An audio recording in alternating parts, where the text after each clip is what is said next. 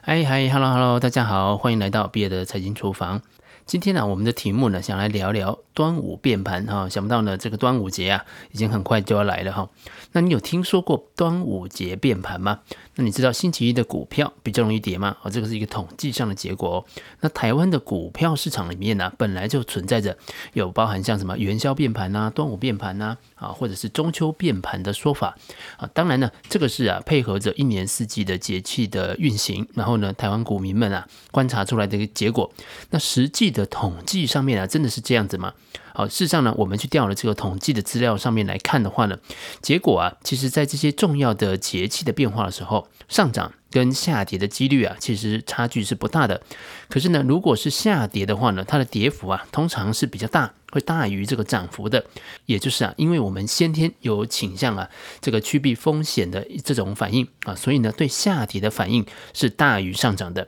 那这也就呢，强化了所谓变盘的效应。无独有偶的，在美股啊，我们也听过 “buy in October, sell in May” 这样子的说法。那一般呢，我们会讲说呢，这个叫做季节效应。那到底是什么因素会导致这种奇妙的季节效应？或者我们应该以什么样子的眼光来理解这种效应呢？那我们今天就来一起来谈一谈。你知道一个礼拜里面最适合订饭店的是哪一天吗？你知道最适合减肥的月份是什么时候吗？经济学家们呢、常常会有一些突发奇想，会讨论到有关的季节效应。那季节效应啊，所说的呢，就是每年的同一个时段呢，会出现一种规律。譬如说呢，我们在冬天的时候啊，发现有一些能够让便利超商的热饮这个销售量增加的一些因素。好，那么这些因素啊，在夏天呢，也许呢就不会有预期的效果了。还有某一些规律呢，可能只在一周当中的某一天才会出现。好，那这个有可能呢，是因为上下班习惯所导致的规律，或者啊，是因为连续假期安排所导致的。事实上啊，在台湾的股民呢，老早就观察出呢，股票的价格在每年的特定的时段会出现一些独特的季节的模式。大致的一个状况啊，就是在春天的时候会上涨，然后呢，在第二季度末开始出现下跌。那这个很接近台湾人所说的端午变盘，在夏天的时候反弹，然后呢，在秋天的时候又回落了。在秋天这一段呢，其实就很像我们所说的中秋变盘。那从科学的角度上面来看呢，季候季节的变化会影响经济的活动和投资人的心态。那除了这个以外呢，金融活动本身呢、也会呈现一些季节的这个模式哈。譬如说呢，五月报完税，那六月啊，你就需要卖股来缴税。那七八九月呢，是发放股利的除权除息的旺季。那年底啊，接近的圣诞节期间呢、就会是零售销售的旺季等等。以美股为例的话呢，在十月份买入的股票，如果持有三到六个月，那上涨的几率啊，通常是比较高的。最常见的状况啊，就是当年表现最差的这个六个月份已经过去了。假设呢，你身处在一个空头市场，那十月份呢，是最有可能出现低点的月份。换句话说啊，从当年的十一月一直到隔年的一月份啊，通常是股票市场当中一年表现最好的这个时间。那这个统计啊，大概是从一九五零年开开始的。那 S M P 五百的统计的这个报酬率，在这段时间的报酬率平均呢是四点三个百分点。在圣诞节前后哈，也就是呢这个一年的最后五个交易日，跟着新的一年的前两个交易日啊，经常会出现所谓的圣诞老人的红包行情。但相反的，如果这段时间呢没有红包行情的话呢，那就可能代表大事不妙了。例如呢，在一九六八年、那一九八一年、两千年跟两千零八年呢，这紧接而来的都是一个空头市场。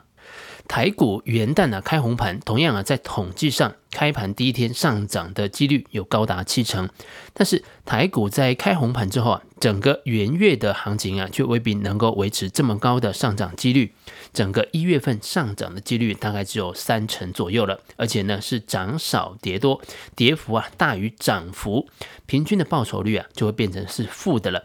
相较于台股呢，几乎不存在元月行情。那美股的元月份呢，就呈现了比较明确的上涨的形态。那上涨的几率有超过六成。而每年的五月到十月的美股是表现最差的月份。所以说，Sell in May 在统计上啊，其实它是有意义的。当然，这不表示每一个五月到十月都是会亏钱，也不是说呢每一个十一月到隔年的四月份都会赚钱。但确实啊，在每年十月以后啊，市场做多的气氛是比较浓厚的。除了季节效应以外呢，这股票市场还存在着星期效应啊。举例来说呢，黑色星期一，那这种说法其实是有统计的基础的。这个效应的首次的出现呢，是在一九二九年到一九三二年的股市大崩盘的期间。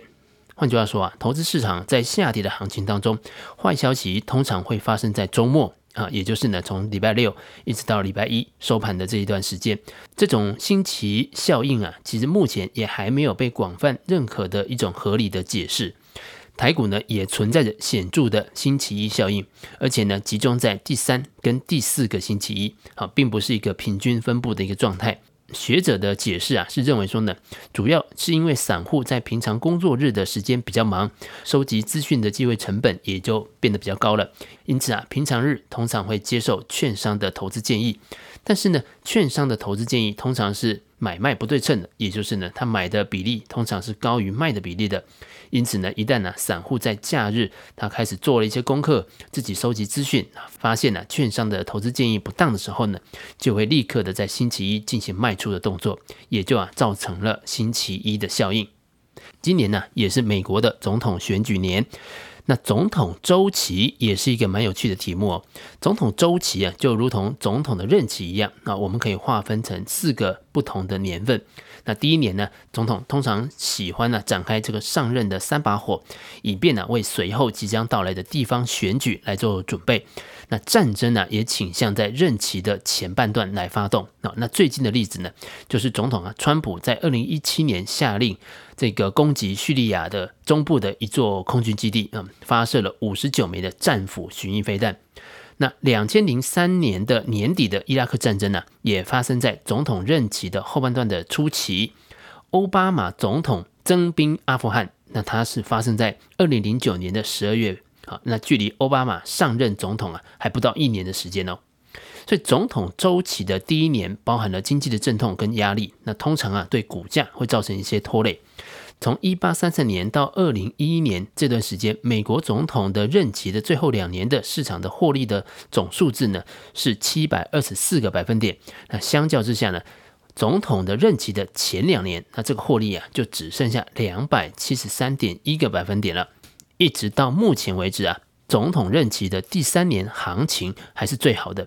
这个除了在一九三九年第二次世界大战爆发期间呢、这道琼工业指数曾经在第三年下跌三个百分点以外，那其他的总统任期啊，到目前为止第三年都还没有出现过下跌的年份。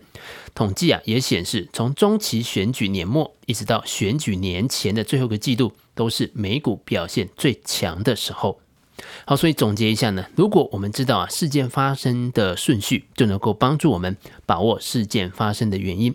但是如果想要有效的来运用这些原因呢，那我们需要知道的就不只是事件发生的顺序了。首先呢，我们需要知道某个情境是否只有在某些条件下才会成立，还要知道原因和结果之间的时间的间隔会是多少。例如呢，我们先前所说的这个总统周期啊，你除了知道第三年最容易涨，那你还要知道涨的原因是什么，以及最可能上涨的时间有多长啊。譬如说，我们刚刚就说呢，是从中期选举年末一直到选举年前的最后一个季度。或许啊，了解了季节效应之后呢，那能够帮助你在不同的时间点做出更好的投资决策。